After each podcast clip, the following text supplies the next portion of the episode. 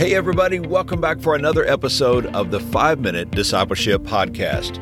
My name is Lauren Hicks, and each day I share 5 minute episodes to help you grow in your faith. This podcast is about discipleship and spiritual growth. It's my prayer that these short episodes inspire you and encourage you to be a fully devoted follower of Jesus Christ. So if you're new here, let me invite you to subscribe on your favorite podcast app so that you can join us each day. Today on the podcast, we are talking about the power in the blood of Jesus.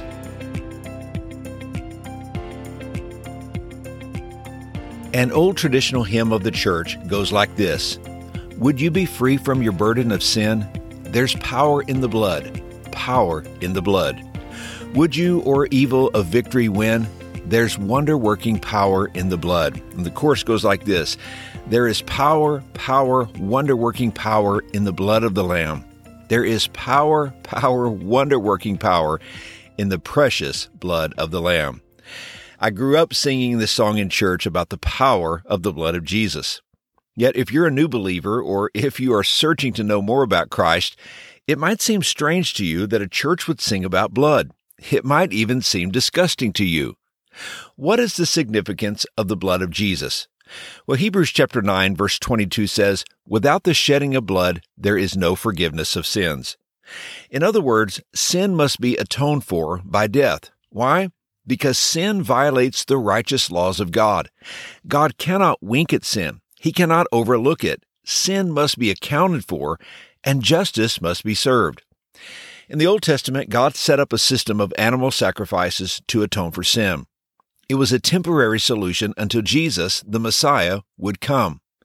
In John chapter 1 verse 29, before Jesus begins his earthly ministry, John the Baptist sees Jesus one day and boldly proclaims, Behold the Lamb of God who takes away the sins of the world. The New Testament book of Hebrews teaches us that through the coming of Jesus, God put away the old system of animal sacrifices. Why? Because the final perfect Lamb of God has come that takes away the sins of the world. Jesus left the glory of heaven to come to earth and take on humanity. He came with one purpose, and that was to satisfy the justice of God. Jesus would come and die for us. He would become our substitute. We wouldn't have to die for our sins because Jesus would die for us. He would shed his own life blood on the cross as payment for our sins. Listen to what the Bible says about the blood of Jesus. 1 John chapter 1 verse 7, but if we walk in the light as he is in the light, we have fellowship with one another, and the blood of Jesus his son cleanses us from all sin.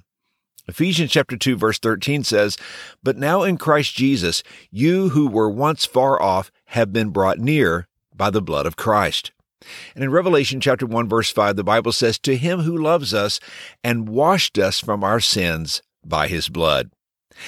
These verses reveal that not only did Jesus die for us, and not only did he shed his blood in an agonizing death, but we learn that with the precious blood of Christ, our sins are washed away. Now, stop and think for a moment about the sins you have committed. Throughout our lives, we have sinned many times and in many ways. Each sin is an offense against our holy God.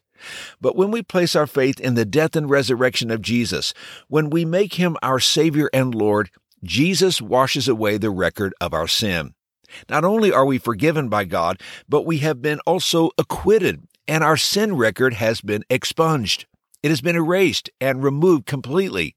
God no longer sees our sin, He sees the precious blood of Christ. So, yes, there is power, wonder working power in the blood of Jesus. The blood of Jesus saves, forgives, cleanses, and makes us new. And here's today's challenge. Have you experienced the power in the blood of Jesus? Have you been forgiven of your sins? The Bible says in Romans chapter 10 verse 13, Whosoever shall call on the name of the Lord shall be saved.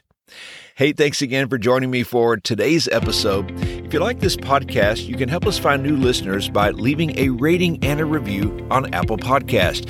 This small step only takes a moment, but really helps us grow the listening audience. So let me thank you in advance.